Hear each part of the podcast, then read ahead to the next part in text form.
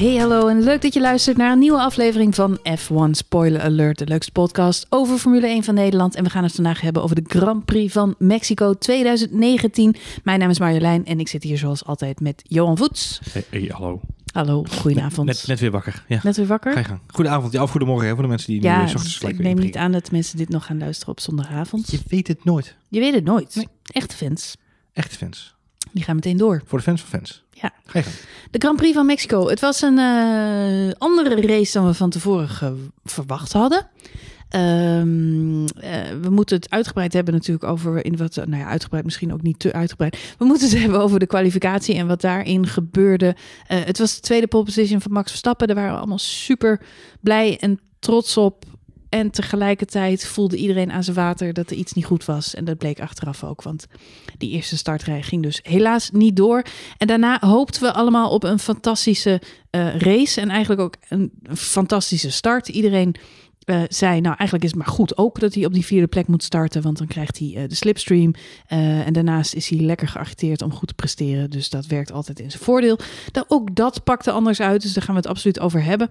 Maar buiten Max Verstappen waren er natuurlijk nog een hoop andere Uh, dingen in de Formule één die uh, speelden dit weekend. Uh, dus uh, ja, het lijkt me goed om daar ook uh, dieper op in te gaan. Een, een vol programma, zeg jij? Ja, we hebben een heel vol programma. Ik heb een A viertje volgeschreven met... Uh... Je hebt een nieuwe wandelroute uitgestippeld. Ja, nou, we kunnen alle kanten op. Alle kanten op. Het was een enerverende race.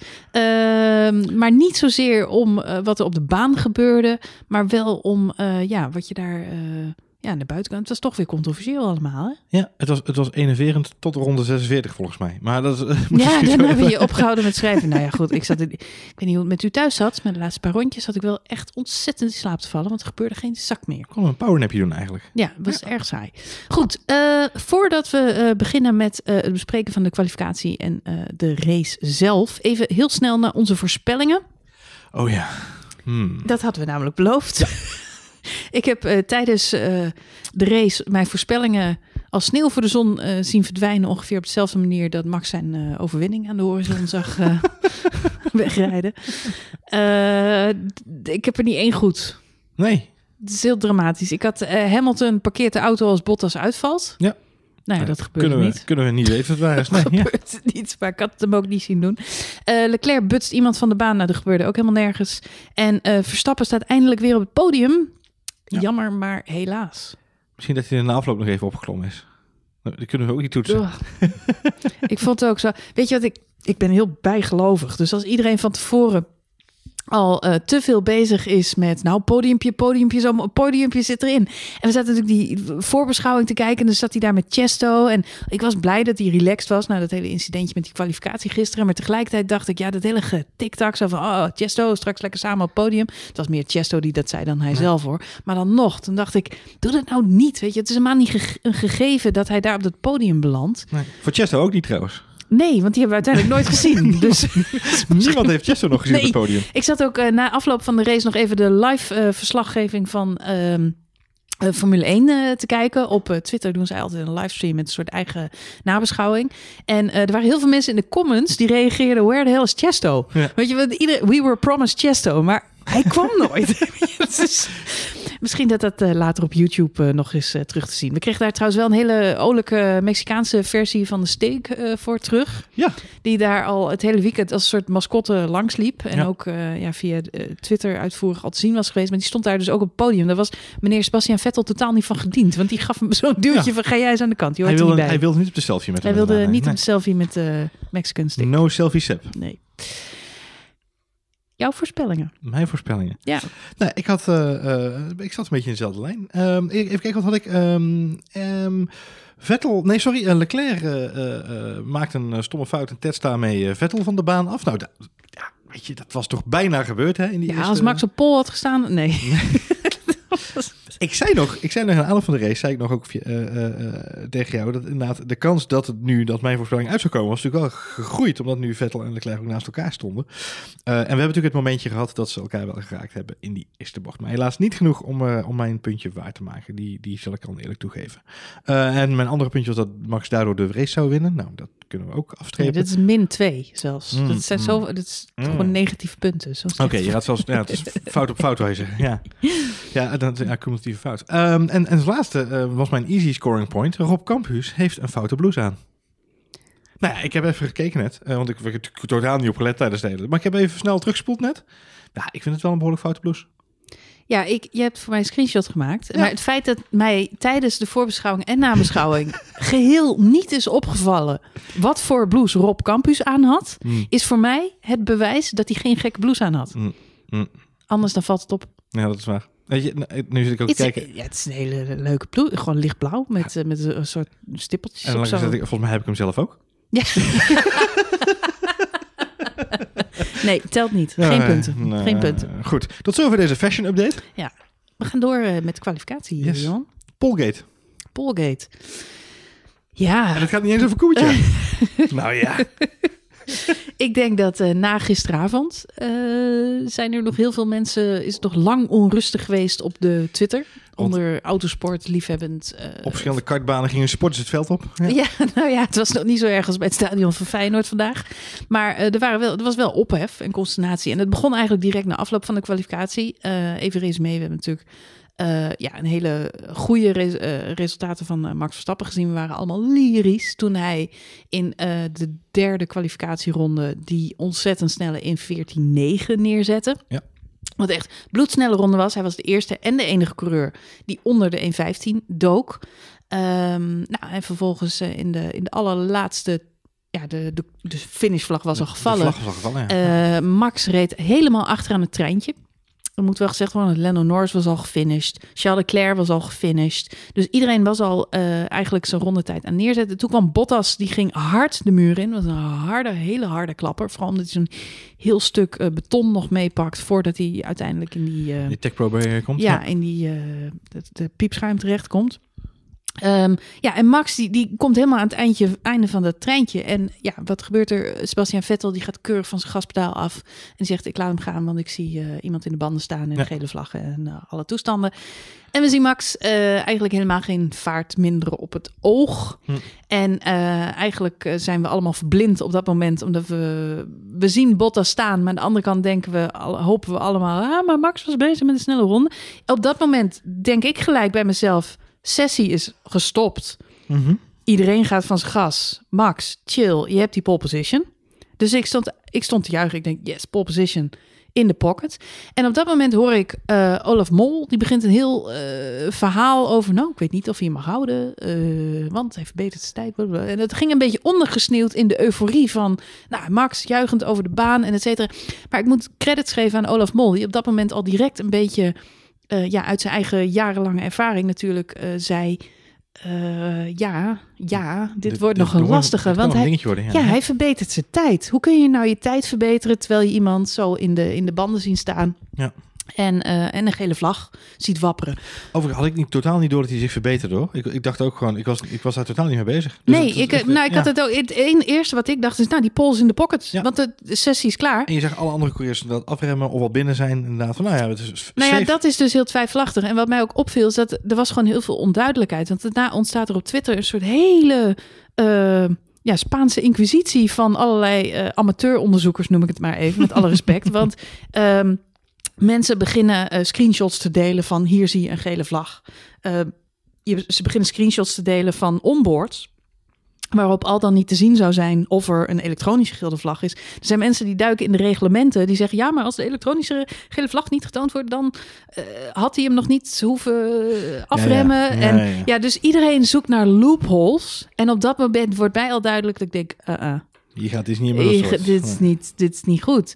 Want uh, je, ja, je kunt allerlei loopholes in die reglementen. Maar het eerste beeld, wat eigenlijk toch wel vrij duidelijk is, is dat je daar een mannetje met een gele vlag ziet zwaaien. Ja, vrij, vrij duidelijk. Vrij ja. duidelijk, ja. ja. En la, de enige regel die je volgens mij van Formule één hoeft te kennen is zo gauw er uh, iemand met een gele vlag zwaait. Ook al zie je het niet op je dashboard. Ook al uh, geeft de, ra- de boordradio niks door. Ook al zegt je team niks. Maar les één, zo gauw je ergens een vlaggetje ziet wapperen. Ook al wordt die vlag verkeerd gewapperd. We ja. hebben nog twee races geleden gezien dat de race te vroeg werd uh, ja, afgevlagd. Ja, ja, ja, ja. Omdat de finishvlag per ongeluk al uh, uitging in het elektronische systeem. Dat was ja. in uh, Japan. Japan, vorige race. Ja. ja. Uh, dat is heilig. Ja. Weet je wel, vlaggen zijn heilig. Of ze nou op, op je stuurtje getoond worden... of gewoon een mannetje wat langs de baan ja, loopt ja, te wapperen. Ik, ik zag iemand dat op, op Twitter ook roepen... Hè, van uh, dit is gewoon iets wat je in de, in de karting leert. Weet je, de vlaggen zijn heilig, punt. Ja, dus uh, feit is... hij had daar gewoon van het gas af moeten gaan... en dat hij het niet deed. Uh, ja, dat realiseerden we ons eigenlijk allemaal... al een half uur nadat die pol... was gepakt, dat dat uh, kans groot was dat hij hem kwijt zou raken. Nou ja, pas toen we de beelden... Want ik, nogmaals, ik had... Naar aanleiding van al die beelden ga je natuurlijk wel twijfelen. En ook Doornbos zie je natuurlijk... Uh, in de analyse uh, hebben we natuurlijk nog Ja, die, die, die, die stelde ons allemaal nog heel erg lief gerust. Hé, ja. hey, hier is niks hey, aan te doen. Komt wel goed, en, uh, komt wel goed. Aan doen. Toen ja. ging er ook nog een dashboardje rond van de telemetrie. Waarin duidelijk te zien was ja. dat uh, Max Verstappen aan het aller, aller einde van zijn rondje toch daadwerkelijk wel vaart minderde. Ja. Het was nog een heel onduidelijk bericht even dat uh, uit de telemetrie inderdaad gebleken was dat Max vaart minderde, dat het goed was. Maar ondertussen had Max al interviews gegeven in de persconferentie nota bene, waarin hem gevraagd werd, ben je van het gas afgegaan? Waarop hij min of meer beaamde nee. Het stomme was daarin inderdaad dat de F I A, op het moment dat hij in de persconferentie zit, doet de F I A een communiqué uit dat er verder geen uh, uh, onderzoek zal zijn naar Max Verstappen. En op datzelfde moment doet hij de uitspraak in de persconferentie tegenover een report van E S P N, volgens mij, Amerikaanse sportzender. Uh, uh, wil je iets kwijt over de situatie met, met Bottas? Ging je daar van het gas af? Zag het er zo uit? Nee. De, de timing is bizar. Nou, het is super. Het is... We hebben dit, dit seizoen al veel gezegd over de F I A en de manier waarop ze handelen. Maar ook dit is weer... Dat je denkt, het is van twee kanten niet handig. Hè? Laten we het over Max komen we zo nog even te spreken. Maar het feit dat er dan een communiqué uitgaat van... hé, hey, uh, er is niks aan de hand. Uh, uh, hij gaat van zijn gas af. Uh, daarmee is, is het klaar. Uh, maar het feit dat er dan alsnog Max op matje wordt geroepen... Uh, omdat hij eigenlijk door wat hij in de persconferentie zegt... Ja. Ja, dat is dan ook weer niet, uh, niet slim, zeg maar. Nee, het is een beetje het was verwarring al om. En dat is het grote probleem, ook op zo'n op zo'n late zaterdagavond in ja. dit geval. Uh, en voor ons dan in Europa, hè, daar natuurlijk in, in Mexico is het allemaal nog midden op de dag. Um, op het moment dat dus bekend wordt dat het onderzoek gaande is, uh, dan gaat er een, een tijdsvak in. Max moet zich zo laat melden bij de stewards, want ze hebben nog wat andere dingen te bespreken, et cetera. Op het moment dat Max naar binnen stapt daar, gaat er een tweet live van het via Twitter-account. Ja, met de officiële uitslag, de officiële uitslag van de kwalificatie. Dan denk ik, mijn hemel. Dat soort dingen. En, dan, en daar reageert honderden, misschien wel duizenden mensen reageren erop. Oh, gelukkig, geen straf voor Verstappen en ik ben zo blij en bla, bla, bla, bla, bla. En nog geen vijf minuten later komt dan naar buiten toe. Hij krijgt toch uh, een penalty. En, en, uh, en ook tegelijkertijd onder, onder het Formule één account gaan op Instagram, op Twitter... Ja. en op alle kanalen ja. gaan de video's live. Ja. Watch de magical ja, en dan vind ik form, dan vind ik Formule één, de officiële account... vind ik nog iets anders dan de F I A officiële account. Die hmm. ook... Het, onder, wat, nou, het is allemaal niet... Niet heel uh, handig, nee. toch? Weer, wat, wat, wederom. Waar ik heel nerveus van werd, is uh, dat iedereen gelijk zei... ah, oh, maar dan strippen ze toch zo'n rondje. Hè? Uh, dan, dan haal ze gewoon het rondje eraf. Dan komt het allemaal goed. Gewoon die laatste ronde strepen ze weg. En heeft oh, je alsnog, jij, je, heeft je alsnog ja, genoeg voor pol. Wat jij goed deed, is dat je bent gaan terugzoeken... waar deze incidenten vaker zijn voorgekomen. En dat in alle gevallen dat dit voorkwam... Uh, de coureur gewoon een flinke straf kreeg. Van Als er een straf werd uitgedeeld, het, ik heb het even snel opgezocht... Nou, het waren elf, uh, elf situaties die soortgelijk zijn uh, in kwalificatie. Uh, elf situaties in, tussen twintig zestien en nu. Um, in drie gevallen werd er geen actie ondernomen. In vier gevallen was er een, een penalty die gelijk was aan Max zijn straf nu. Dus drie, drie plekken naar achteren. En in vier gevallen was het zelfs vijf plekken naar achteren. Kijk. Dus...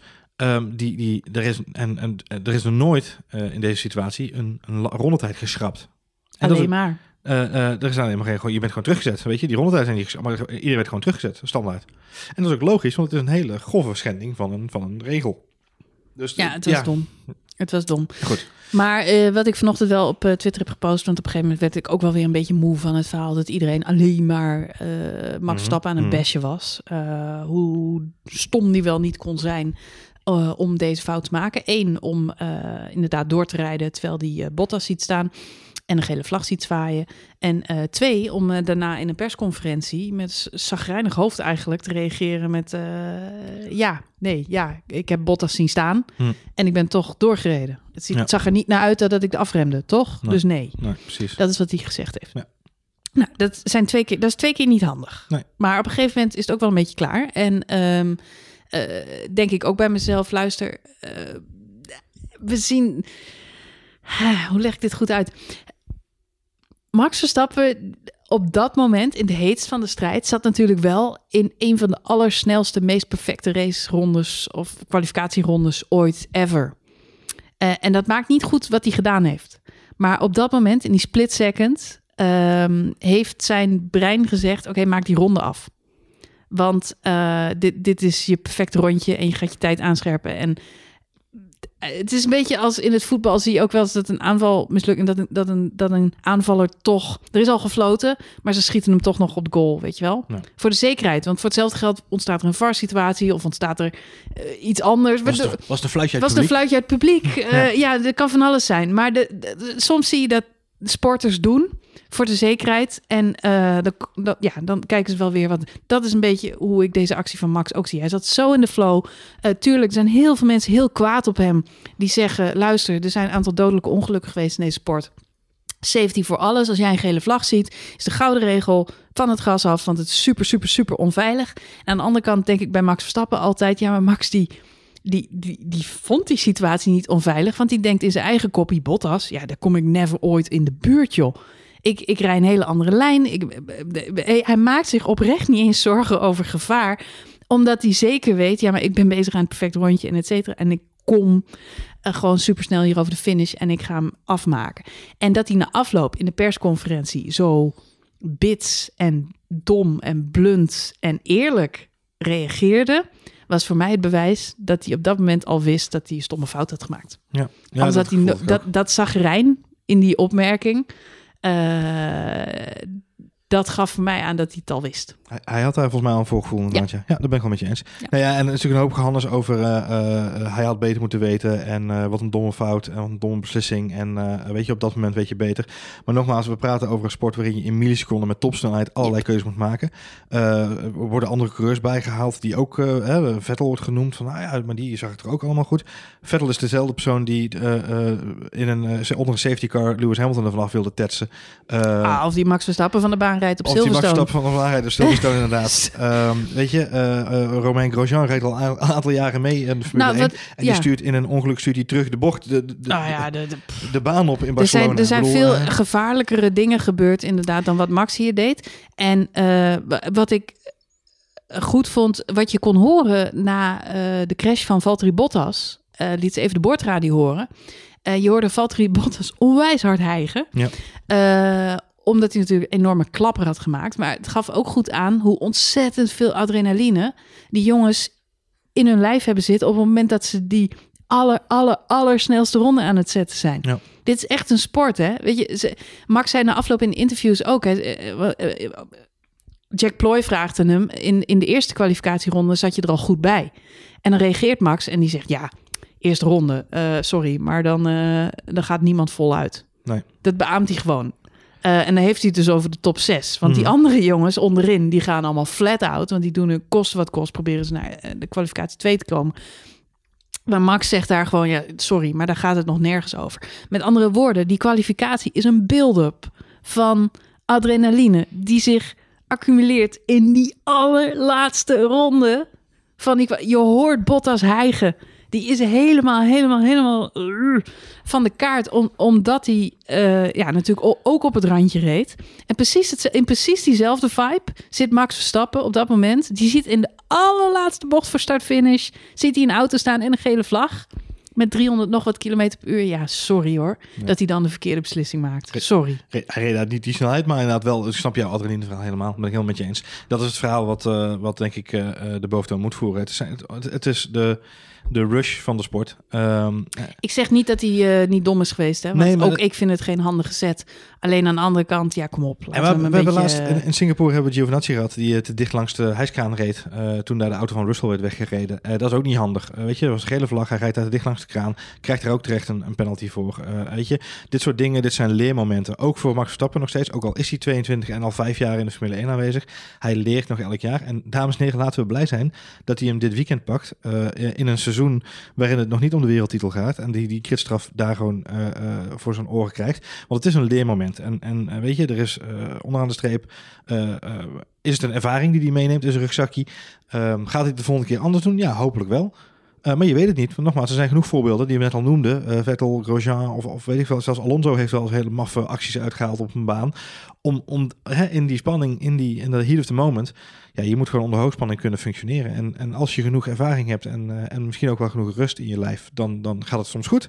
Hè? Ja. En, en dit soort dingen gaan blijven goud aan. Ik vind, ik vind sneu en daarom brak ik ook een lans voor hem. En gelukkig waren het trouwens heel veel mensen het bij me eens hoor. Uh, en dat is echt niet omdat ik uh, alleen maar een uh, oranje bril op heb en uh, puur gefocust ben op Max Verstappen. Uh, heb je tijdens zo'n uh, oranje bril? Ja, tijdens uh, Formule één. Um, Maar ik vind het ook sneu hoe Max altijd... Hij is of een hero of hij is een zero ja. in deze sport. En het kan nooit... Ik bedoel, het hele seizoen. Iedereen heeft het erover. Ook internationaal. Dat we de beste Max Verstappen ooit hebben gezien dit seizoen. Ondanks dat hij maar twee races heeft gewonnen. Um, heeft hij gewoon een ontzettend volwassen seizoen gereden. Wat hij gisteren doet is niet handig. Maar nogmaals, stijf van de adrenaline. Van zichzelf overtuigd. Luister, ik ben geen gevaar. Ik ben aan de allersnelste ronde. En dit... Ik zei het vandaag op Twitter ook nog in een reactie, geloof ik, dat hij is ook een beetje, hij is, hij is die PlayStation-generatie. Hij zit zoveel uren in die sim. Het is voor hem, uh, het is voor hem af, in zijn hoofd volgens mij ook gewoon een computerspelletje. Weet je wel? Dat hij, die, hij kent die track van haver tot gort. Hij zit helemaal, helemaal, helemaal in het moment. Net zoals dat hij thuis in zijn simulator zit. Um, ja, en dat, ja, het is een stomme beslissing. Het is ja. achteraf bezien stom. En inderdaad, wat jij zegt, laten we blij zijn dat hij de fout nu heeft gemaakt. En niet als het echt om kampioenschap gaat. Laten we dat vooropstellen. Dat en, uh, weet hij dan ook weer. En uh, ja, weet je, dat, dat is nu gewoon doorpakken naar... Uh, naar de, maar het, wat jij net zegt van Hero to Zero is eigenlijk ook wel een beetje de samenvatting, denk ik, van zijn... Van zijn race. Van zijn race, ja, weekend, ja. onderaan de streep. Want hij is de, de absolute hero uh, in die kwalificatie. Die, zowel die eerste lap als die ja. tweede lap, vind ik. Ja. Um, nou, uh, en dat sneeuwt onder. Vind ik wel echt...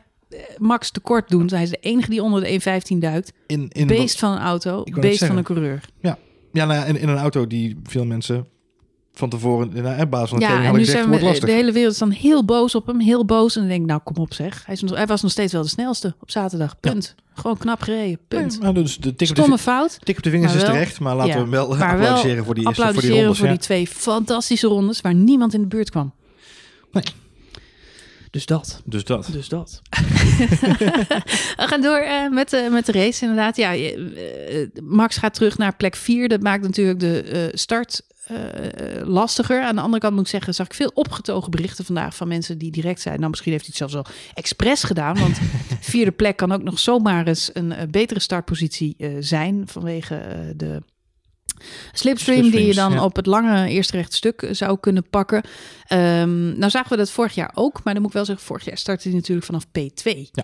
En dat is dan toch wel een beetje een betere uitgangspositie, kwamen we vandaag achter, dan uh, P vier. Ja. En dan hadden we ook nog Valtteri Bottas, die hem dus inderdaad in de muur parkeert. Gelukkig had hij al wel een snelle ronde genoteerd vlak daarvoor. En die moest zesde starten. Wat ik heel opvallend vond, is dat Mercedes het voor elkaar heeft gekregen om die auto nog weer helemaal ik op te lappen. Ik weet niet hoeveel kilo uh, secondenlijm daar aan te pas gekomen is en hoeveel duct tape, maar het is echt ongelooflijk. Ze hebben een tweetje gepost waarin ze, ze hebben de front suspension, de power steering rack, de steering column, de steering wheel, de outboard rear suspension, de rear heave spring unit, de R A R B droplinks, de front wing en nose onder andere gevangen hebben en nog een heleboel andere kleine dingen. Dat je het allemaal uit je hoofd doet, vind ik heel knap. Nee, stond op Twitter. Oh. Oké, okay, en dan je, is het waar. Je leest de tweets voor. En wat ze ook hebben vervangen is de, rechter, de linkerknie van Valtteri Bottas. Ja, want die scheen ook nog pijn te doen ook. Arme jongen. Arme nou, jongen. Maar het was echt, jij zei het al, maar het was echt een klap joh, tegen dat beton. Echt niet oh, die zijwaarts het was impact, echt, echt uh, shaken. shaken. Yes. Maar goed, hij begint vanaf uh, P zes uit mijn hoofd. Ja. Uh, Hamilton uh, P drie. Inderdaad. Uh, ja, dat, dat is dan toch in één keer een hele andere uh, omgeving waar, uh, waar Max tussen staat. Ja, de start, ja... Het, uh, Max heeft zelf na afloop ook uh, gezegd, uh, kon geen kant op. Nee. Um, als je het analyseert van bovenaf zie je dat Max inderdaad uh, best wel vroeg op de remmen gaat. Was hij iets later geremd, had hij misschien wat minder last gehad van ja. Hamilton naast zich. Dat ze elkaar raken, racing incident. Ja, van, niks. Uh... Uh, Max remt daar eerder. Ik heb nog even het start van vorig jaar erbij gepakt. Ja. Toen, toen natuurlijk naast Daniel Ricciardo stond. Um, maar hij is heel snel Daniel Ricciardo kwijt in die, uh, in die uh, start. En uh, daardoor komt hij niet op het vuile gedeelte richting die eerste bocht. Uh, en dat kwam hij nu wel. Uh, en dat vuile gedeelte daar, ja, dat, dat, oh, daar heb je gewoon veel minder grip. Dus hij moest wat conservatiever remmen. Dat, dat zag je ook wel gewoon terug. Um, uh, waardoor inderdaad Hamilton eigenlijk weer langs hij kon komen. Want die kon veel later inremmen. Uh, want hij was er voorbij, feitelijk. Ja. Ja. Ja, en daarnaast speelt natuurlijk ook nog mee dat Hamilton op zijn beurt behoorlijk last had van Vettel. Ja. die uh, duidelijk uh, weer de, de knijptechniek uh, toepaste, zoals Vettel dat wel vaker doet de bij Vettel, de start. De Vettel knijpt aan. Ja. ja, die knijpt hem af bij de start. De, dus de, dat, uh, binnenkort koop bij de Kawaii bij u in de buurt. Ja, nee, ja, maar dat werkte heel succesvol, want Vettel, of, uh, Hamilton kon natuurlijk geen kant op. Nee. Um, nee, je ziet dan die downforce die ze verliezen. Hè? Dus uh, zowel ja. Verstappen als, uh, als uh, Hamilton hebben dan last van onderstuur. En dat, ja, dat is ook omdat ze zo dicht op elkaar rijden met z'n allen daar. Uh, je zag het ook heel mooi in die uh, beelden wat achter, van het middenveld en van het achterveld. Hoe druk het daar was en hoe dan die auto's ook alle kanten opzwieperen. Omdat het gewoon, ja, het is zo krap allemaal. Ja, het, is, uh, het, was, het was te krap. Uh, ik moet wel zeggen, toen ik het de eerste keer live zag, toen dacht ik... Uh... Uh, wat een risico neemt Hamilton daar. Dat hebben we hem eigenlijk het hele seizoen nog niet zien doen. Omdat hij altijd een beetje uit de buurt stuurt van ongelukken. Uh, nu heeft hij natuurlijk niet zo heel veel meer te verliezen. Dus ik vond wel dat Hamilton daar meer risico nam dan, uh, dan dat we hem de afgelopen paar races hebben zien doen. Ja, hij wilde daar wel een punt maken, denk ik. Ja, en aan de andere kant, als je de beelden nog een keer terugkijkt... dan zie je ook dat het gewoon een technisch verhaal is met onderstuur... en gewoon geen kant op kunnen. Dus uh, ik weet niet helemaal uh, wat het verhaal is. Maar hij zorgt in elk geval dat hij... Uh, Uh, de botsing, de aanvaring niet uit de weg ging. Maar goed, ik denk dat beide heren een beetje gelijk schuld hadden in ja. die kwestie. Ja, als je de analyse terugkijkt, de, de, allebei de heren moeten hun stuur maximaal omdraaien... om de auto überhaupt ja, nog überhaupt de baan te houden. Baan te dus, uh, nee, en uiteindelijk goed. was het uh, Hamilton die daar met de meeste schade uitkwam. Uh, als we hem zelf tenminste mogen geloven... en ook de beelden van zijn auto na afloop van de race zagen... heeft hij echt wel schade aan zijn vloer gehad... Uh, maar goed, daar is de race eigenlijk nog niet verloren. Want uh, Max valt dan terug naar de achtste of negende plek. Negende volgens mij, ja. Ja, en moet vanaf daar natuurlijk gaan inhalen. Maar dan is alles nog mogelijk. Dan zou er nog van alles kunnen gebeuren. En dan gebeurt eigenlijk die fatale inhaalactie op Bottas in het stadion. Ja. Ja. Waarbij wij allebei zeiden toen we het de eerste keer zagen... oh nee. Waarom daar? Uh, waarom daar? Ja. En waarom is dat niet clean? Uh, dat had cleaner gekund. Als je de herhaling nog een paar keer terugkijkt... dan is ook dit weer een heel ongelukkig uh, samenloop van omstandigheden... waarbij Max echt een hele ballsy move maakt. Want het is eigenlijk een plek waar niet vaak wordt ingehaald. Je hoort het publiek uh, ontzettend juichen... want het is midden in, in, in het stadion ja. met al die tribunes. Klopt. Uh, dus het publiek gaat helemaal uit zijn dak... omdat ze natuurlijk een uitremactie daar voor hun neus zien gebeuren. Uh, en Bottas die stuurt eigenlijk heel vroeg weer in... waardoor die uiteindelijk natuurlijk een lekker band uh, wat rijdt. Mij, wat mij opviel daar, mm-hmm. um, dit is Bottas al eens eerder overkomen. Ik moest even nadenken. Volgens mij was het in Abu Dhabi uh, vorig jaar. Uh, maar weet niet zeker, moet ik even nog, nog terugzoeken. Dus dat die, uh, daar kom ik even op terug of die race ook was. Maar Bottas heeft het eerder gehad dat hij wat te vroeg instuurde eigenlijk weer. Want hij ziet Max komen. Hij weet dat hij er is. Uh, je ziet hem ook wegsturen, maar dan stuurt hij te snel terug in.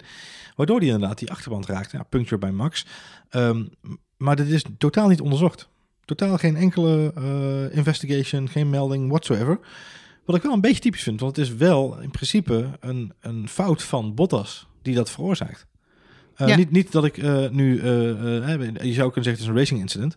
Uh, en daarmee is de kous af, dan, dan leg ik me daar ook bij neer. Maar ik vind het wel vreemd dat er totaal niets van gemeld is. Max heeft zelf na afloop gezegd, Bottas zag mij niet en uh, maakte gewoon zijn bocht. En dat is ook logisch. Ja, dat kan ook inderdaad, ja. Dus ja. Uh, zelf heeft hij daar niet een uh, punt van gemaakt. Maar goed, het, ik vond het een beetje situatie... Uh, ja, ik weet niet. Jij vindt dat Bottas daar een beetje opzettelijk instuurde. Uh, uiteindelijk is, is Max wel de pineute van. Het was, het was ook weer zo'n zero of hero actie. Weet je wel? Als hij het wel had gered... was hij natuurlijk man of the match geweest. Want het was een rare plek om in te halen. Had hij het voor elkaar gekregen, dan was hij held geweest. Was hij ermee weggekomen zonder lekker band. Hij doet het daarna bij Kvyat ook. En dan gaat het wel clean. Ja, en, en dan gaat soepel. Het. Ja. ja, precies. Dus het had ook zomaar goed kunnen gaan. Dus Bottas had er absoluut wat meer ruimte kunnen geven. Helaas, uh, niet elke touché, dat zien we in een race maar al te vaak...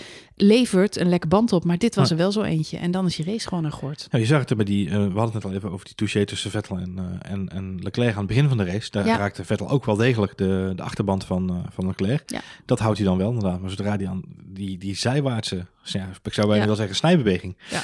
Uh, maar nog, en, nogmaals, ik denk niet dat, dat Bottas expres uh, uh, instuurde, maar het is natuurlijk wel gewoon een inschattingsfout. Uh, dus ja, goed. Uh, vervelend genoeg. Wat ik wel heel knap vind is dat Max dan die auto...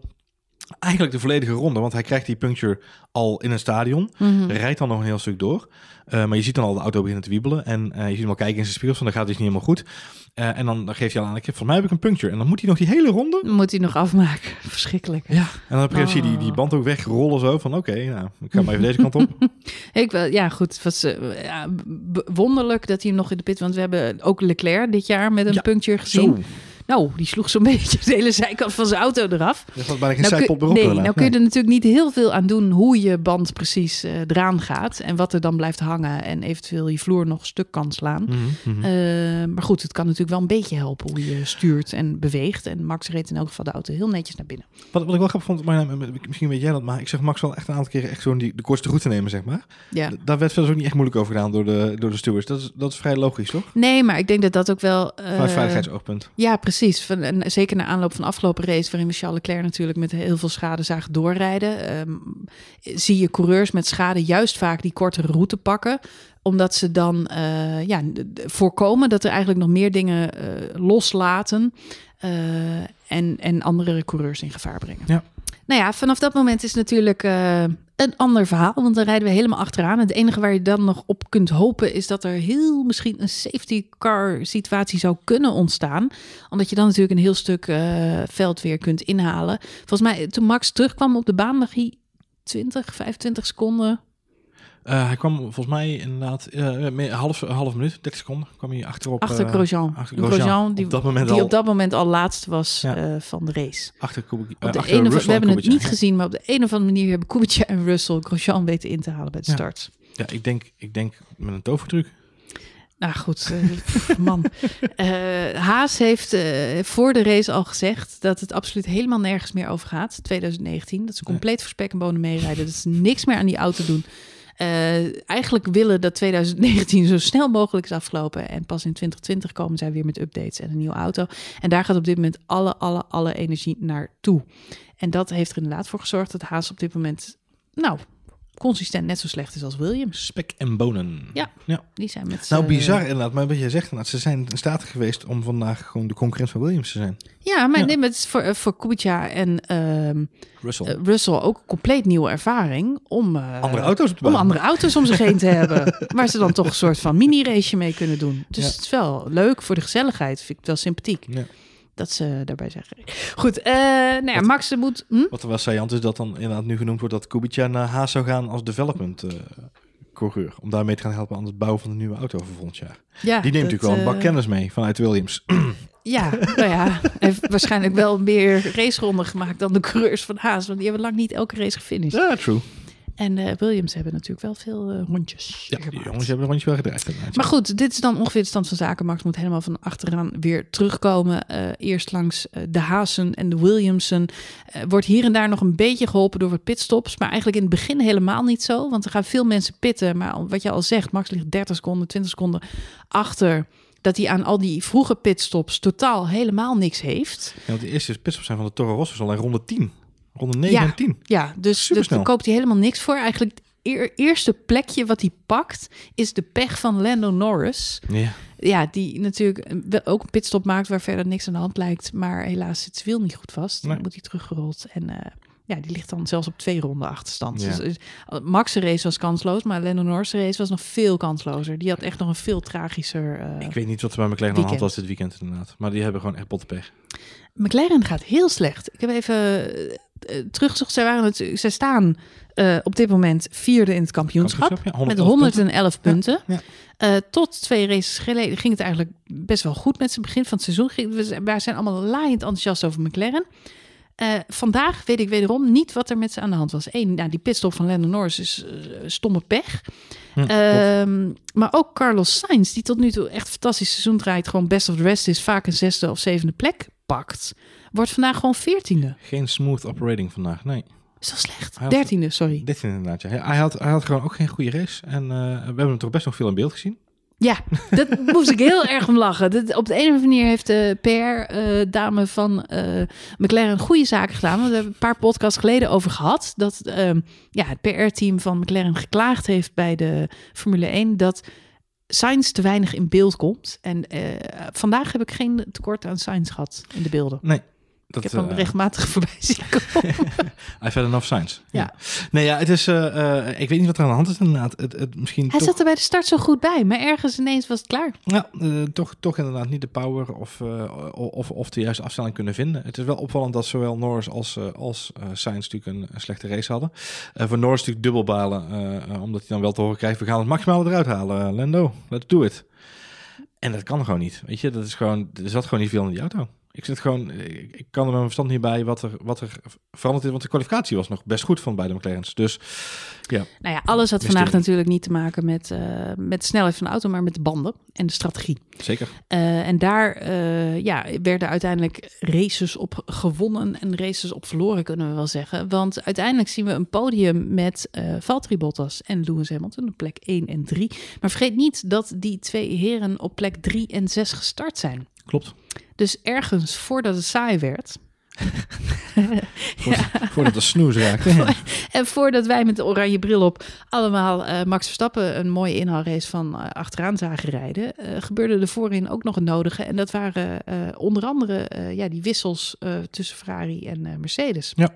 Er zijn uh, uh, tijdens de race veel mensen geweest die zeiden, oh, Ferrari prutst, verprutst het eigenlijk weer op eigen strategie.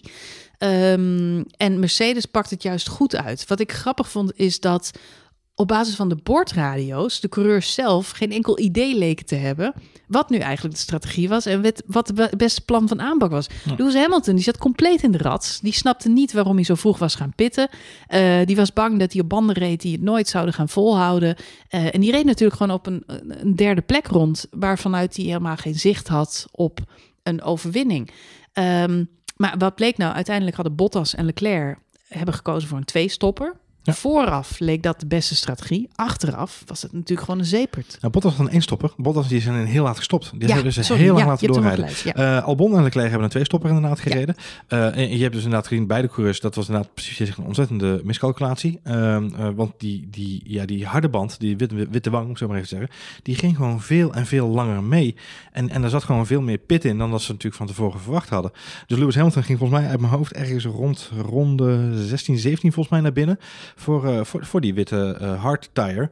Um, en begon eigenlijk al vrij snel te klagen. Volgens mij rondje negenentwintig of zo al van jongens, ik, we zijn te vroeg gestopt. We zijn te vroeg gestopt. Het gaat niet goed. Het gaat niet goed komen. En dat deed hij echt drie, vier ronden lang. Um, vervolgens begon uh, Bottas uh, in ronde tweeëndertig ineens op die oude mediums van hem uh, supersnelle tijden te rijden. Dus dat, toen zat Hamilton helemaal van, we zijn te vroeg gestopt, hadden we nog door kunnen rijden op die oude mediums. Waarom ben ik al zo vroeg naar binnen gegaan? Um, en vervolgens kwam dus James Wiles, de, de hoofdstratege van Mercedes, op de radio om Lewis weer te kalmeren. Het zegt, ai Lewis, ai Lewis, rustig, rustig, adem in, adem uit, zen. Hij moest wel weer een portie zelfvertrouwen krijgen. Ja, ja, wat ik al zeg, Gunther Steiner die uh, komt op de boordradio en die uh, vloekt uh, alle twee zijn coureurs uh, de huid vol dat ze de mond moeten houden. En bij uh, Lewis Hamilton zeggen ze, ah, je gaat het wel redden, Lewis. Maak je geen zorgen. Alles is zen. Iedereen heeft zo zijn eigen vorm van management die het best bij hem werkt. Hè? Bij Lewis hey, Hamilton. Dit werkt heel goed, hè? Ja, keep it fluffy. Keep it sweet en keep it ja, fluffy. Maar die fluffy brengt ze al wel gewoon weer ja. op dus, nou ja, de, ja, ik wou het zeggen. En, uh, maar goed, wat mij keer op keer dus wel opvalt is uh, wie wel en wie het niet uh, invloed heeft op zijn eigen strategie. Um, ik zag na afloop een interview met Charles Leclerc. Uh, die ook de vraag voor zijn kiezen kreeg, hey, uh, jullie verliezen de race uh, toch weer op uh, strategie. Hoe zit dat nou precies? Waarop Charles Leclerc zei, nou, we verliezen niet op strategie. Ik vind dat we verloren, ik verloren heb op een persoonlijke fout. En dat is dat ik een rol had kunnen spelen in die strategie. Um, hij zegt, achteraf bezien had ik tegen een team moeten communiceren dat mijn banden van de eerste stint nog gewoon goed genoeg waren om langer door te rijden. Dat heb ik niet gedaan. En ik ben gewoon naar binnen gegaan, heb nieuwe banden gekregen, waardoor ik eigenlijk nog op die vernachelde twee-stop-strategie stond, ja. die uiteindelijk gewoon helemaal niet de beste reed. Wat eigenlijk aan de hand was, is dat van tevoren gedacht werd, nou, iedereen moet een tweestopper maken om in elk geval een aantal keer nieuw bandjes te krijgen om überhaupt die race te kunnen uitrijden. En gaandeweg, en dit had ook voor een groot deel met Max Verstappen te maken, die natuurlijk al in de derde, vierde ronde van de race, ja, ronde zes. Zesde ronde op die harde band kwam te staan. Ja. En hij was eigenlijk een soort proef ballonnetje, wat door het veld. En daardoor konden al die topteams gewoon, zolang Max Verstappen zijn rondetijden goed waren. Ja, het het Uberproefballonnetje kwam uit Australië hè, vandaag, met de harde banden. Dat is natuurlijk Daniel Ricciardo. Ja, die al vanaf het begin die van de race op die... die, die, die, die, die, die ja, gewoon, klopt. Maar Daniel Ricciardo, die zit niet in een vergelijkbare auto. Nee, en dat is waar. Van, van, van, van een Red Bull ja. wisten natuurlijk Mercedes en Ferrari allebei Uh, dat dat eigenlijk het snelste chassis was op die baan, de snelste auto. Dus dat was een gedoodverfde concurrent. Ja. En Max, die reed achteraan gewoon één negentien, één twintig. Die reed gewoon fantastische rondetijden. En het enige wat ze bij Ferrari en, en, en Mercedes hoefden te doen is gewoon uh, Max Verstappen in de gaten te houden en te kijken wat die bandjes deden. Ja. En Max die ging maar door, ging maar door, ging maar door. Die zat al lang op veertig ronden, vijftig ronden. Uh, en wat jij zegt, Ricciardo, zagen we eigenlijk hetzelfde verhaal gebeuren. Dus je hoorde bij Mercedes heel snel die knop omgaan, want dit gaat goed komen. Weet je, um, Valtteri, die gaan we laat naar binnen halen. Lewis, die is al wat eerder gestopt, maar die kan de race ook gewoon prima uitrijden. Dus de, de verrassing van de dag was eigenlijk de kwaliteit van die harde band. Niemand had gedacht dat hij het zo goed zou doen. Rondetijden waren bij alles en iedereen super constant, uh, snel. Dus ja, dat, daar viel, dat maakte trouwens de race voor Max Verstappen ook zo super moeilijk. Ja. Want uiteindelijk was meer dan een zesde plek gewoon totaal niet haalbaar. Hij zat nee, zesendertig seconden achter Albon. Dat is een gat wat je nooit meer dichtrijdt. Als ze voor je hooguit een seconde sneller zijn. Maar er zat niet zoveel marge in. Ze lagen ja. gewoon ontzettend dicht bij elkaar allemaal. Ik kan me niet herinneren. Ricciardo ging pitten in ronde eenenvijftig. eenenvijftig. Heeft eenenvijftig ronden op die band gereden. Max Verstappen heeft vijfenzestig ronden op die yep. band gereden. Ja. Ik kan me niet meer heugen. En ik, in, in mijn kortstondige Formule één geschiedenis meekijken. Uh, um, wanneer ik voor het laatst heb meegekregen dat een coureur zo lang op banden doorgereden is. Nou ja, Mika Salo in de Grand Prix ja. van Monaco. Die is niet één keer gestopt. Maar dat is heel lang geleden. Dat is lang geleden. Dat is, ja, dat is waar, dat is waar. Je hebt gelijk. Tegenwoordig moet je natuurlijk verplicht stoppen. Ja, je hebt natuurlijk het bandenreglement. Ja. ja, dus iedereen moet in elk geval twee soorten banden hebben gereden uh, deze wedstrijd. En dat maakt het ook uh, ja, lastig. Ik ook hoorde bijvoorbeeld Olaf Mol op het laatst nog zeggen, want Ricciardo ging uiteindelijk naar binnen met nog twintig ronden op de klok. En toen zei Olaf Mol, het is toch raar dat hij niet voor die uh, soft, softs soft kiest. Ja, ja. Um, maar goed, in de vrije trainingen hebben natuurlijk diverse coureurs wel die softs geoefend. En die hielden het gewoon geen vijftien ronden vol. Nee, dat, dus ik, dat, dat is veel te tricky om ik, die dan nog voor twintig ronden eronder te leggen. Ik pakte ook gelijk mijn notities erbij. Toen ging ik kijken, de eerste softs gingen naar binnen inderdaad in ronde tien, negen en tien. Dat waren die Toro Rosso's. Ja. En daarna ging eigenlijk het hele veld op softs ging eigenlijk al vanaf ronde elf, twaalf naar binnen om te wisselen. Daarom, daar had je dus nooit twintig ronden op gered. Nooit, nooit. Nou is de auto natuurlijk wel lichter en is er minder. Maar goed, dan nog twintig ronden is wel vrij extreem. Ja. Nee, dus hey, die, dat, nog, nog even die opmerking van Leclerc. Want uh, uh, wat ik me een beetje had af te vragen is, uh, na afloop van Rusland is er vrij snel gezegd, uh, uh, ook over de communicatie over de boordradio, we gaan niet alles meer over de boordradio zeggen, we gaan niet alles meer doen. Uh, en ook qua strategie, het team bepaalt mee wat er gebeurt en hoe we het gaan, gaan aanpakken.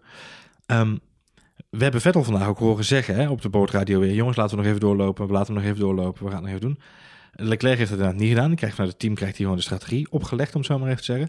Ik vond zijn opmerking een beetje een verkapte, uh, uh, niet zozeer sneer, maar gewoon een soort knipoog van, uh, ik, hoor, heb, ik heb dus meegekregen dat mijn teamgenoot het ook voor elkaar gekregen heeft om zijn eigen strategie door te voeren. Ik moet dat ook wat meer gaan doen. Oh ja, dat zal wel weer een typisch Leclercje zijn, moet ik zeggen. Want zo verpakt hij het natuurlijk altijd. Ja, dat is een beetje... Net zoals in Oostenrijk. Van, oh, ik weet nu wat er ik mogelijk weet... is en wat er mag. Precies. Van dus de dat, is, dat is een beetje mijn gevoel dat ik Aha. had naar aanleiding van die opmerking. Ja.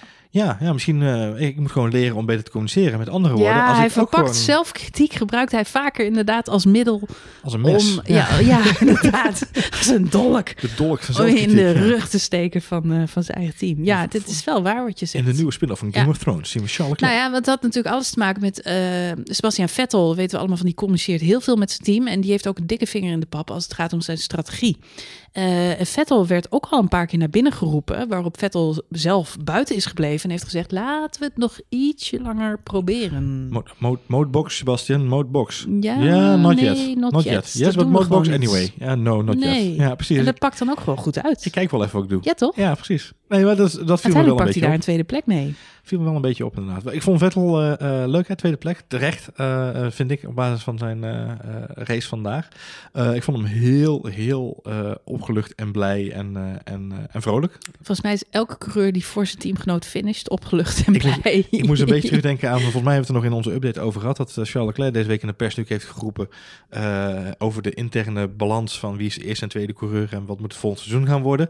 Uh, uh, dat hij heeft gezegd, ik heb volgens mij laten zien op de baan wat ik kan en het is nu aan uh, Binotto om te bepalen hoe we verder gaan. Uh, volgens mij heeft uh, Vetteltjes iets gehad van, ik ga daar niks over zeggen. Ik laat me er niet over uit, maar ik ga het gewoon op de baan laten zien. En volgens mij was hij heel erg content met het feit dat het hem vandaag gelukt is om Leclerc uh, op plek vier te laten uh, terugkomen in plaats van, en dan zelf op plek twee dan in dit geval. En het kampioenschap wordt het wat dat betreft voor de twee Ferrari-coureurs nog wel een klein beetje spannend. Er zit maar zes punten verschil nog tussen. Ja, die gaan nog wel head-to-head, hoor. Dat gaat nog Charles wel, Leclerc uh... tweehonderdzesendertig punten op de derde plek en Sebastian Vettel met tweehonderddertig punten op de vierde plek. En Max Verstappen na vandaag helaas vijfde met tweehonderdtwintig punten. Dus Max Verstappen ja. die heeft een overwinning nodig om weer uh, mee te kunnen doen voor de, de twee Ferrari boys ja. te komen. Ja, en dan moeten de Ferrari boys natuurlijk ook geen gekke dingen doen qua puntenaantallen. Ik denk dat het, uh, dat, dat ook wel het enige is waar je in het kampioenschap naar hoeft te kijken, toch? Deze, deze leuke mini-battle om P drie, vier, vijf, zes. Uh, nou ja, zes niet eens. Nou ja, Gasly, Gasly het, niet er zijn een paar mee. dingen die nog toe doen. We moeten even dan uh, de huishoudelijke mededelingen. Hoe gaat het met het kampioenschap? Uh, ja, Hamilton volgens wordt, Olaf Mol is, ja, vandaag, is Hamilton vandaag ja, geen, geen kampioen geworden. Wel is dat kunnen best. we niet vaak genoeg bedrukken, na, benadrukken. Dat Hamilton vandaag dus geen kampioen is geworden. Dat is wel, wederom niet gebeurd. Wel een beker, maar niet de wereldbeker. Uh, Hamilton wint vandaag niet het kampioenschap. Dat heeft oh. alles mee te maken dat uh, Valtteri Bottas derde wordt. En het verschil tussen de twee heren had veertien punten moeten zijn vandaag. Ja. Dus dat nou, hebben we het geloof ik... Wat was het ook weer? Bottas moest vierde of vijfde worden. Ja, dat doet nee, ook... Nee, uh... nee, Valtteri moest winnen. En dan kon Hamilton nog vierde worden. En dan was het nog steeds niet... Uh... Zoiets was het.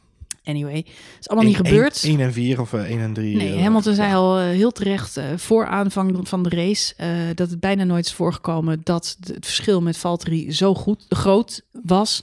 Dat hebben we nagezocht, dat klopt. Het is maar één keer eerder gebeurd dit seizoen, dat was in Hongarije. Um, en verder finishen zij altijd eigenlijk vrij dicht bij elkaar in de buurt. In het begin van het jaar natuurlijk heel veel een-tweetjes gepakt... en ook nu pakken ze gewoon weer samen het podium. Echter, volgende race is al volgend weekend in Amerika. Austin, Texas. Ja, dan uh, zou je zeggen, moet er dan weer van alles gebeuren... maar dan is het niet zo heel erg moeilijk meer voor Hamilton... om niet wereldkampioen te worden. Uh, wat moet er dan gebeuren? Uh, Met de glimmende kant naar boven houden? De auto? nee, ja. Nou ja, uh, Bottas moet de race winnen. Ja. Um, en Hamilton moet eigenlijk uitvallen. Of hij kan ook nog tiende of negende worden. Als hij dan niet de snelste rondetijd pakt, als hij negende is. Dan kan Bottas technisch bezien nog kampioen worden. Maar dan ja. moet dus Bottas winnen. En dan kan Bottas alleen nog kampioen en, uh, worden als hij de maximale ja, puntenaantal... Ja, Bo- Bottas die moet nu eigenlijk drie races lang winnen en de snelste ronde halen. En dan kan hij... En dan, moet, en, dan, en, dan, en dan moet Hamilton geen punten pakken volgens mij. En dan zijn ze ja, punten Hamilton gelijk. Zou dan nog vi- ergens vier puntjes niet moeten halen. En dan is uh, nou, Bottas alsnog kampioen. De, maar de, dat gaat de enige uitstel van executie, uh, als je het zo moet omschrijven... of de enige uitstel van het kampioenschap van Hamilton... dus voor aanstaande uh, race in Amerika...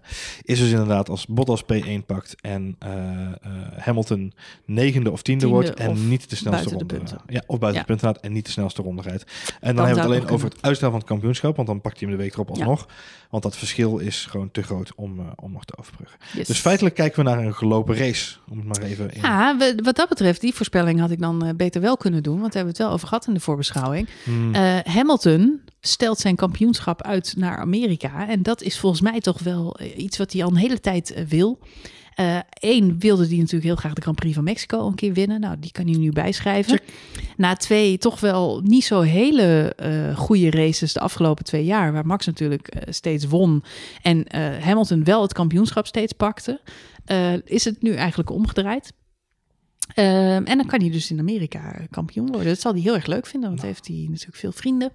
Een ja. huis, honden. meerdere huizen. Ja. Honden. Zijn honden zitten er ook. Ja. Yep. Gezellig. Gezellig. Nou, zal een leuk feestje worden. Bij de ik Hamilton... wou nou zeggen, hij zal wel bij, bij hem thuis of zo'n feestje. Of, ja, ja, hij zal wel niet in Olsen huis hebben. Zou iedereen maar... dan lekker een barbecue'tje komen doen bij uh, Lewis? Ik denk het. Oh, leuk. Zou die een hoop alle, celebrities alle, weer uitnodigen? Alle coureurs. Leuk. Ja. Jongens, kom lekker, kom lekker, lekker bij Hamilton. Kom lekker bij mij barbecueën, jongens. Hè? Nou, denk ik niet. Nee. Goed. Nou ja, dat is het uitstel van, uh, van, uh, van het kampioenschap na volgende week. Buiten uh, het kampioenschap van Hamilton, ja, bij de constructeurs uh, zijn, uh, is er nog enige spanning. Met name in het uh, middenveld. Uh, Mercedes heeft natuurlijk al de uh, constructeurstitel binnengehaald. Met zeshonderdtweeënvijftig punten staan zij op dit moment. Ferrari heeft er vierhonderdzesenzestig. Red Bull driehonderdeenenveertig. Uh, McLaren... Uh, heeft voor het eerst uh, meer dan honderd punten. Dat gebeurde al een paar races geleden. Maar die staan dus nu op honderdelf. Stil. Ja, ja stil. Want de afgelopen races gaan dus niet zo heel erg goed. Toch ja, lijken zij redelijk safe, vind ik, van die vierde plek. Want er zijn nog drie races te gaan. En uh, de vijfde plek is op dit moment voor Renault. Maar die heeft pas drieënzeventig punten. Dus dat ja, is een ontzettend groot verschil. Ze hebben natuurlijk de mazzel gehad dat Renault de punten afgepakt heeft gekregen van Japan. Ja, want absoluut. Dan was het gat ja. een stukje kleiner geweest. Ja, maar McLaren kunt toch wel een beetje voorzichtig van uitgaan dat als zij niet uh, Renault niet uh, hele grote stappen voorwaarts maakt, dat ze... Uh, Nee, of McLaren ja. hele grote stappen achterwaarts. Ja, laten we daar niet op hopen. Ja, goed, zelfs, zelfs als McLaren nu niet meer zou finishen... dat zou betekenen dat Renault nog wel echt... Uh, ja. Ja, in de komende drie races pakken, flink punten moet pakken. Ja, ja. Uh, de podiums zou moeten gaan pakken. Dat zie ik nog niet. Het is drieënzeventig punten inderdaad. En dan daaronder hebben we... Is dat dan hebben we Toro Rosso en uh, Racing Point. En die staan allebei op vierenzestig punten. Kijk, dat is een andere strijd. Dus uh, dat is dan nog wel heel erg spannend. Als Lance Stroll dus gewoon een beetje die goede vorm... Want laten we het eerlijk zijn. Lance Stroll heeft een goed vormpje te pakken de laatste races. Uh, doet het best wel aardig. Als hij die een beetje zou door kunnen zetten... Weet je waar McLaren... Mist? Jij zegt net van McLaren mist power. Maar ik denk dat ja. McLaren mist helemaal geen power op dit moment. Maar, maar ze hebben wel... Lance Stroll. Nee, ze, oh. hebben, ze hebben flink wat fuck-ups gemaakt. Die zou het eens uit moeten zoeken met pitstops dit hmm. seizoen. Zou kunnen. Ze hebben best wel vaak, uh, de, of met de banden dat er iets niet goed gaat... of dat de auto het niet meer doet n- direct na een pitstop. Ze hebben wel een aantal technical failures gehad. Inderdaad. Exact. Ja, dus dat uh, moeten we misschien voor de voorbeschouwing van Amerika nog eens uitzoeken. Had met name Lando Norris veel last van. Yes, ja. dus uh, ja, allemaal leuk. Maar Lando Norris presteert uh, toch wel weer een beetje minder... dan dat we hem van de zomer bijvoorbeeld hebben zien doen. Mm-hmm, mm-hmm. En ik zeg niet dat dat Lando's eigen schuld is... maar uh, ja, het is niet meer... Uh, Nee, het is niet meer de best vorige... of the rest op dit moment. Uh, nee, nee. Ik vind dat Renault uh, de afgelopen drie races dat toch een beetje aan het overnemen is. En dat hadden we niet verwacht. Monza was Renault trouwens ook al heel erg goed. Maar, ja, maar laten we vooropstellen, ik bedoel, uh, Norris is in debuutjaar, nu vijfendertig punten. Uh, dat is evenveel als uh, Nico Hülkenberg. Dus dat is nog best oké. Okay. Voor een zeker, debuutjaar. Ja. Zeker. Uh, maar goed, nee, uh, uh, maar goed uh, um, Racing Point uh, en, en Toro Rosso zijn nog wel echt een bedreiging voor Renault. Uh, en ik denk dat voor Honda ook wel een dingetje is waar ze werk van zouden, zouden willen maken. Dus ik uh, ben benieuwd. Vandaag wel natuurlijk uh, uh, uh, Kvyat net buiten de punten. Uh, vanwege zijn eigen torpedo uh, bij Hülkenberg. Ja, voor de mensen die dat nog gemist hebben. Maar Daniil Kvyat, die kreeg natuurlijk in de laatste ronde van de wedstrijd nog aan de stok met Nico Hülkenberg. Een slordig uitgevoerde inhaalactie waarmee hij Nico Hülkenberg van de baan tetst. Uh, daar kreeg hij straf voor. tien seconden. Met als gevolg... dat de einduitslag van de race hun plekjes toch weer zijn omgedraaid. En eigenlijk was het zo dat Nico Hülkenberg elfde was geworden en Kvyat tiende. En nu is Hülkenberg heeft dus weer een puntje gekregen en Kvyat valt er net buiten. Wat ik wel opvallend vond, is ik hoorde, volgens mij hoorde ik Olaf Mol nog zeggen in de, in de afkondiging van de, van de race, dat als Kvyat maar een, tijd, een tijdslag van vijf seconden had gehad, was die alsnog voor Hülkenberg gebleven. Dus het dus, dus was niet zwaar genoeg. Nee, dus ik, ik vermoed dat ze... Het is nou, een soort matchfixing eigenlijk. Je tien seconden. Ik weet het Want niet. Want die punten die zijn voor... Nou, ja, maar ja. Dat is, moet, we zouden eens even in de officiële uh, uitleg moeten duiken... om daar eens te kijken hoe is dat... Uh, het is wel zwaar, hè? Voor een tikje. tien seconden. Nou, als je realiseert dat Charles Leclerc vijftien seconden uh, meenam uit uh, uh, Japan. Ja, uh, waar hij eigenlijk dertig had moeten krijgen... voor dat uh, rondslingende uh, afval van zijn auto. Ja, goed, uh, dan is dit inderdaad vrij... Uh, vrij ja. Mild, hè? Ja, mild. Ja. Uh, streng, uh, streng, sorry. Ja, streng, ja. Ja, ja, klopt. Of heel mild voor het. Ja. Ja. Goed, en dan uh, ja, de onderaan in het kampioenschap gaat het helemaal nergens meer over. Of je zou moeten zeggen dat Alfa Romeo en Haas nog in een heftige strijd ver, verwikkeld zijn om plek uh, negen en acht. Ja. Want die hebben namelijk, Alfa heeft er vijfendertig en Haas heeft achtentwintig punten. Wat wel echt heel sneu is... Um, is uh, op basis van deze race... welke teams presteren er nou echt ondermaats? Dat zijn uh, op dit moment Haas en Alfa Romeo... die echt sinds de zomer gewoon helemaal nergens meer zijn. Um, Alfa Romeo begon zo goed. Vooral Kimi Räikkönen begon Räikkönen, zo ja, goed. Ja. Zat zo vaak nog in de, uh, de laatste kwalificatieronde onder andere. Uh, reed vaak in de top tien rond. Ja. En de afgelopen races zien we hem gewoon niet meer. Sinds Spa is uh, vlammetje uit, vuurtje ja. weg. Ik, uh, autootje niet meer goed. Het uh, kan van alles zijn. Maar het gaat zeker niet goed bij Alfa Romeo. Haas hebben we het net al over gehad. Die zijn op dit moment net zo slecht als Williams. Uh, ja, Williams is uh, gewoon het hele seizoen al slecht. Dus uh, die zijn wat dat betreft wel heel consequent. Ik denk dat voor alle, deze, alle drie deze teams geldt... dat ze al bezig zijn met volgend jaar. En ja. dat ze eigenlijk niet meer... Ook vandaag het, het, het, het parkeren van Kimi Räikkönen... Uh, even kijkend naar, uh, naar uh, Giovinazzi rijdt er nou wel uit, volgens mij op P veertien uit mijn hoofd. Uh, ook geen, geen denderende race natuurlijk verder. Is niet opvallend, niet, uh, niet uh, hoogdravend. Uh, maar ik denk dat eigenlijk, kijk, Haas zegt, spreekt het uit. Williams heeft natuurlijk ook al gezegd, we, zijn, we nemen natuurlijk een, een hoop mee naar volgend jaar. Uh, en hetzelfde geldt volgens mij gewoon voor Alfa Romeo, die volgend jaar ook gewoon uh, stappen willen maken. En daar nu gewoon al de, de, de onderzoeken voor doen. Wat natuurlijk wel opvallend is, is dat... Um... Ferrari onwijze sprongen voorwaarts gemaakt heeft... dan zou je verwachten dat Alfa Romeo daar toch een heel klein beetje op meelift. Zoals onder andere Toro Rosso echt een hele goede tweede seizoenshelft heeft... Uh, en ook duidelijk profiteert van die samenwerking met Honda. Waar Red Bull nu ook steeds... Uh... Ja, nou, het is natuurlijk ook wel natuurlijk in, in, in uh, die krachtbron leg je in een auto. Dus het is natuurlijk ook wel de vraag...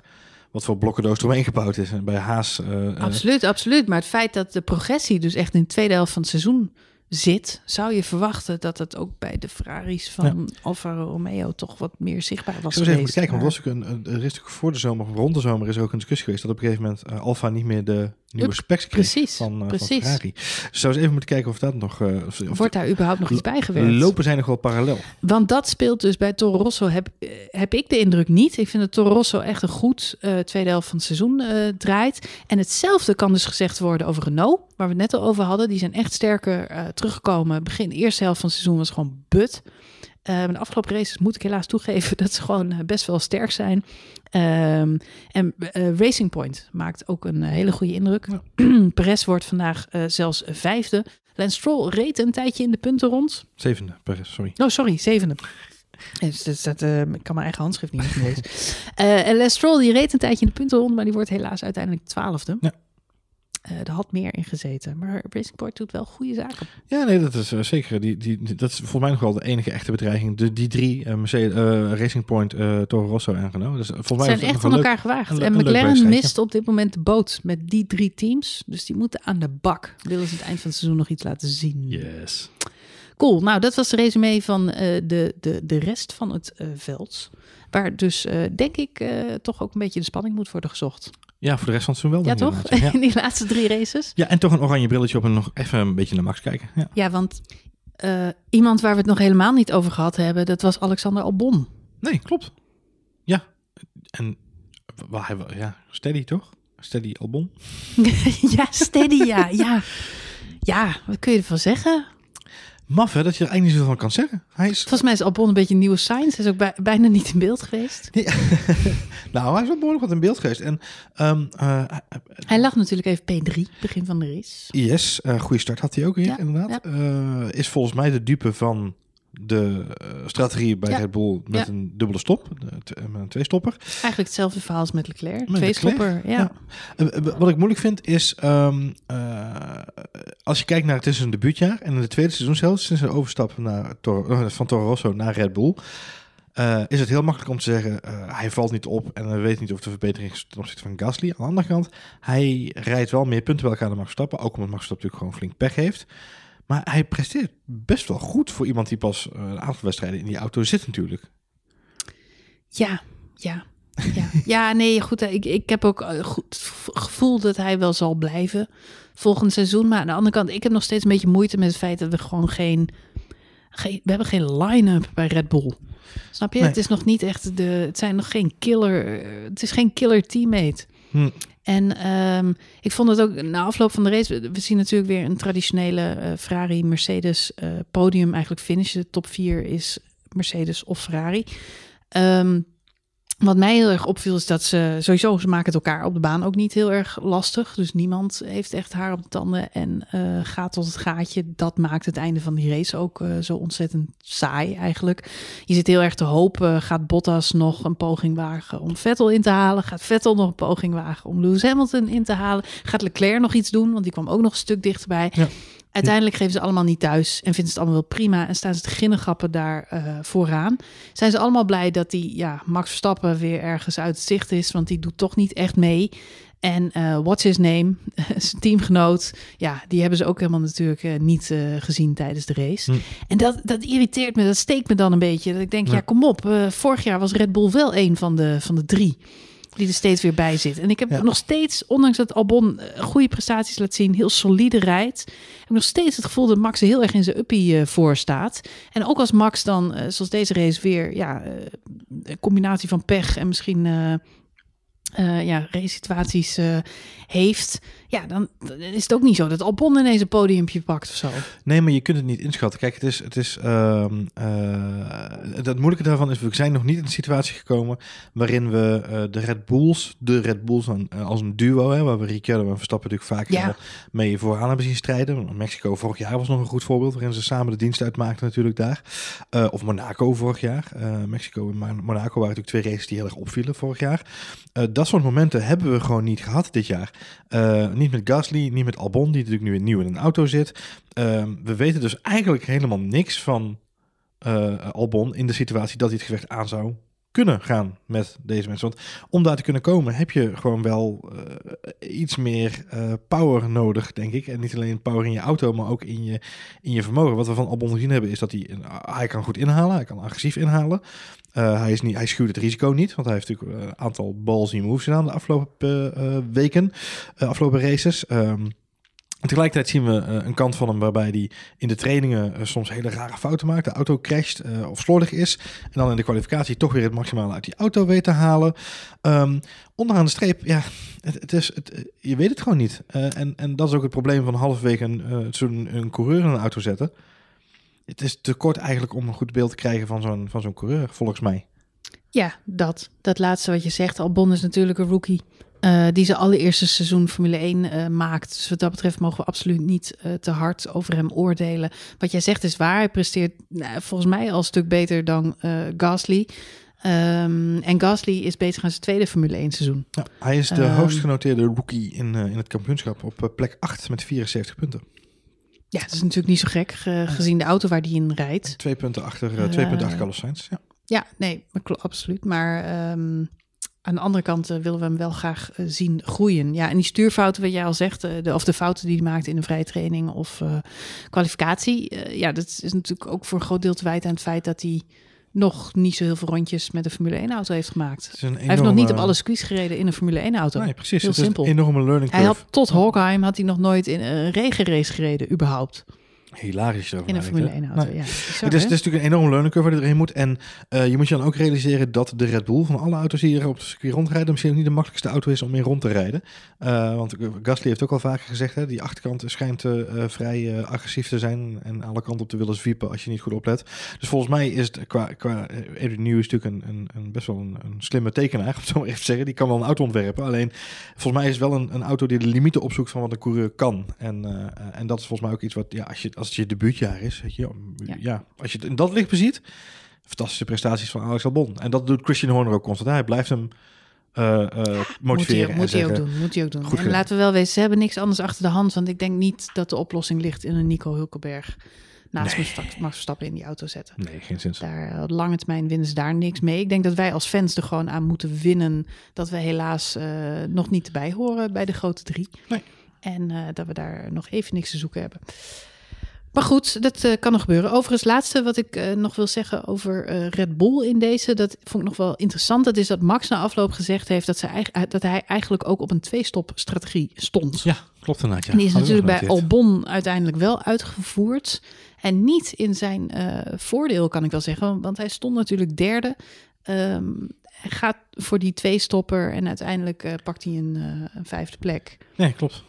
Dus uh, ik weet niet of Max de race gewonnen had. Had hij wel vanaf pole gestart en was alles gewoon goed gegaan? Ik, uh, ik, denk, ik denk het niet. Nee, nee. Dan ik, had Hamilton er ook ik zo denk, nog maar eens uh, mee van door kunnen gaan. Kruipen, ja. Ja. Nee, ik, denk dat, ik denk dat onderaan de streep, als hij inderdaad een tweestopper had moeten doorvoeren, dat Max nog steeds een probleem had gehad om een overwinning te kunnen pakken. Ja, eens. Ik vond, dus, het, ja. ik, ik vond een mooie quote die ik nog... Ik, ik had me opgeschreven van, uh, van Vettel. Dat ze natuurlijk weer het uh, A B C D F één uh, uh, riddeltje afgingen in de strategieplannen. Plan mm-hmm. E, plan B, plan, plan C, C, plan D. Uh, waarop uh, uh, op een gegeven moment de engineer uh, in, uh, op de boordradio kwam bij Vettel. Plan uh, Lion. Nee, nee, maar oh. how, how about plan C? En waarop Sebastian Vettel zei... Uh, no, from now it's uh, everything speechy. Met andere woorden, nee, gaat wel even goed zo. Laten we maar even gaan. Everything is peachy. Everything is peachy. ja, dus, dit zijn de ik denk sowieso op, dat de top vier gewoon heel opgelucht was dat die Max Verstappen uit de weg was. Nee, ja, ik denk dat, dat ze allemaal... Dat scheelde ja, natuurlijk een hoop stress en frustratie daarvoor in. Ja, en, Iedereen en, haalde ook een beetje zijn schouders op van... ja, wat is er eigenlijk met Verstappen gebeurd? Heeft iemand het nog gezien? Ja, nee, had een, oh, wat een lekker band. Oh, oké. Okay. Ja, ja, ik heb het niet meer gezien. Goed. Hij is uiteindelijk ook niet op een ronde gezet. Hè. Hij heeft natuurlijk... Uh, op een gegeven moment zat het er een beetje aan te komen. Maar goed, hij reed natuurlijk in principe dezelfde rondetijden... als uh, de mannen voorin. Klopt. Die liepen af en toe net een heel klein beetje op hem in... maar toen kwam de, de pitstop-serie... Dus uh, uiteindelijk uh, hebben zij inderdaad Max Verstappen de hele race niet uh, gezien. Maar wel tot aan Ricciardo is dus inderdaad... Ricciardo is plek acht, is dat ja. enige niet meer op een rondje. Nee. Net aan niet, moet ik eerlijk zeggen. Ja. Uh, de rest van het veld, dus uh, vanaf P negen is iedereen op een ronde gezet. En vanaf P vijftien uh, mag het twee rondjes. Twee rondjes zelfs. Ja. Ongelooflijk. Ja, dat was een groot verschil. Ja. Overigens Max wel driver of the day geworden. Dus dat was yes. gewoon weer uh, goed. Charles Leclerc pakt de snelste ronde. Uh, mag je houden. Ja, zijn eerste mee. snelste ronde weer sinds uh, april, Azerbeidzjan. Oh, is dat ja. zo'n tijd geleden? Ja, zo'n tijd geleden alweer. Dus, nou, ja, zeg. nou, leuk. Hè? Heeft hij ja. ook weer een prijsie? Hartstikke mooi. Hartstikke mooi. Mocht Max een bandje nou houden of niet? Ja, dat is een goede vraag. Anders heeft Charles Leclerc nu een bandje met de handtekening, met de handtekening van Max Verstappen. Daar zal hij heel blij mee zijn. Heel blij mee zijn. Goed, uh, de heren blijven nog een weekje in uh, uh, Amerika. In ze, ze zijn ja. natuurlijk in Mexico op dit moment. Maar um, uh, gaan naar Austin, naar Texas. Dat Klimmen ligt, de muur over. Uh, ik wou het zeggen, dat ligt aan, uh, aan Mexico vast. Dus dat is geen hele lange afstand. Uh, daar zullen ze vast een vliegtuigje voor pakken. Maar het is hemelsbreed niet zo heel ver uit elkaar. Tussendoor gaan een aantal mannen nog wel even een ander uitstapje maken. Want dan gaan ze naar Californië. Ja. Waar dan in Los Angeles een uh, event uh, plaatsvindt. Waar onder andere Max Verstappen en uh, Ricciardo en Bottas ja. aanwezig zullen zijn. En die zullen dan een soort demonstratierace gaan houden over Hollywood Boulevard. Aanstaande woensdag. Dat is aanstaande woensdag, dertig oktober. Ik heb geen idee wat wij daarvan uh, mee gaan krijgen, maar het zal ongetwijfeld via Twitter en Instagram gedeeld worden door de Formule één accounts. Dus zal vast iets gewoon promotie gedaan worden. Er zal toch, vast wat uh, te zien zijn. Dus uh, de komende week kunnen we ons wat dat betreft wel opmaken voor, denk ik, een hoop uh, ja, media-aandacht toch nog steeds voor de Formule één. Ja. Uh, andere races is natuurlijk weer zo dat iedereen naar huis gaat en dan is er helemaal niks, maar ik verwacht dat deze week toch wel veel Uh, ja, social media filmpjes zullen opduiken van wat ze daar allemaal doen in de tussentijd. Uh, donderdag is ook nog Halloween. En donderdag komen de nieuwe regels voor twintig eenentwintig naar buiten. Niet heel onbelangrijk, nee. Dus dat betekent dat wij donderdag ook weer een nieuwe update opnemen. Laten we dat gewoon doen. Waarin we in elk geval al die nieuwe regels voor twintig eenentwintig uh, even door gaan nemen wat, uh, wat daaruit is gekomen. Uh, en natuurlijk de voorbeschouwing op de Grand Prix van Amerika. Heel benieuwd. Wat vorig jaar een erg spannende race was. Ja. Was, destijds ja, gewonnen door Kimi Räikkönen. We hebben toen een heel bloedstollend uh, gevecht, gevecht gezien. gezien met ja. uh, Hamilton, Hamilton Räikkönen, Verstappen, Räikkönen, die aan het strijden waren om die plek op het podium. Eigenlijk wat we vandaag hadden willen zien tussen Hamilton, Vettel, Bottas en Leclerc. Niet gekregen vandaag. Niet gekregen. Helaas. Beetje teleurstellend. Hoeveel, uh, hoeveel sterren geef jij deze race, mooi, hè? Och man, hoeveel sterren gaf ik Sochi? Volgens mij één, toch? Ja. Oh god. Uh, poe, poe, poe. Er gebeurde hier wel meer dan Sochi. Ja, er gebeurde zeker ja. meer. Maar ik kan niet zeggen dat ik het een leuke race vond. En dat heeft niks te maken met uh, het feit dat uh, Max Verstappen van achteraan moest komen. Want om heel eerlijk te zijn vind ik die races meestal wel leuk. Omdat je hem dan juist heel veel ziet inhalen en heel ja, mooi ziet lekker inhalen. Lekker die onboard erbij, ja. Ja, en dit, uh, vandaag natuurlijk uh, een mooie inhaalrace wel van Max gezien. Maar buiten dat, het, ik vond het gewoon geen spannende race. Ik miste heel erg het gevecht tussen uh, Ferrari en Mercedes. Die, we hebben niet één direct gevecht gezien tussen die gasten. Nee, geen sens. Um, beetje schaken was het. Ja, ja het was, ze hebben op pitstopstrategie is deze volgorde eruit gekomen. Het is een beetje alsof je rekensom in de rekenmachine hebt ingevoerd. Nou, dit was dan de uitslag. Maar ze, ze zijn totaal niet de strijd met elkaar aangegaan. Zelfs de Ferraris onderling niet. Er was gewoon geen, geen spanning, vond ik. Nee. Dus? Dus ik geef uh, twee komma vijf ster. twee komma vijf ster? Ja. Dan moet ik weer gaan knippen in de pixels. twee komma vijf ster. Oké. Okay. Ik geef hem gewoon twee sterren. Ja. Oeh. Ja, ik rond het lekker af naar beneden. Oeh. Ja. Nou, laten we hopen dat Amerika beter wordt. Beter wordt. Can only get better. Ja, precies. Goed, uh, we gaan ons opmaken voor de Grand Prix van Amerika. Die is alweer over een weekje. Een nieuwe aflevering van F één Spoiler Alert hoor je dan vrijdagochtend in je favoriete podcastspeler. Uh, um, en na afloop van de Grand Prix van Amerika doen we natuurlijk ook weer een race-update op zondagavond. Zijn we er weer bij. Hoe laat is de Grand Prix van Amerika? Goeie vraag. Kom je me nu weten?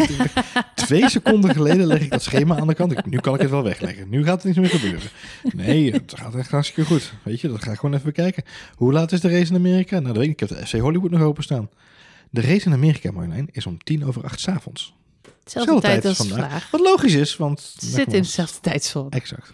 Tien over acht. Dat betekent weer een latertje voor de podcast op nou, leuk. Ik uh, zet de anti-wallencrème pas klaar voor mezelf. Ja.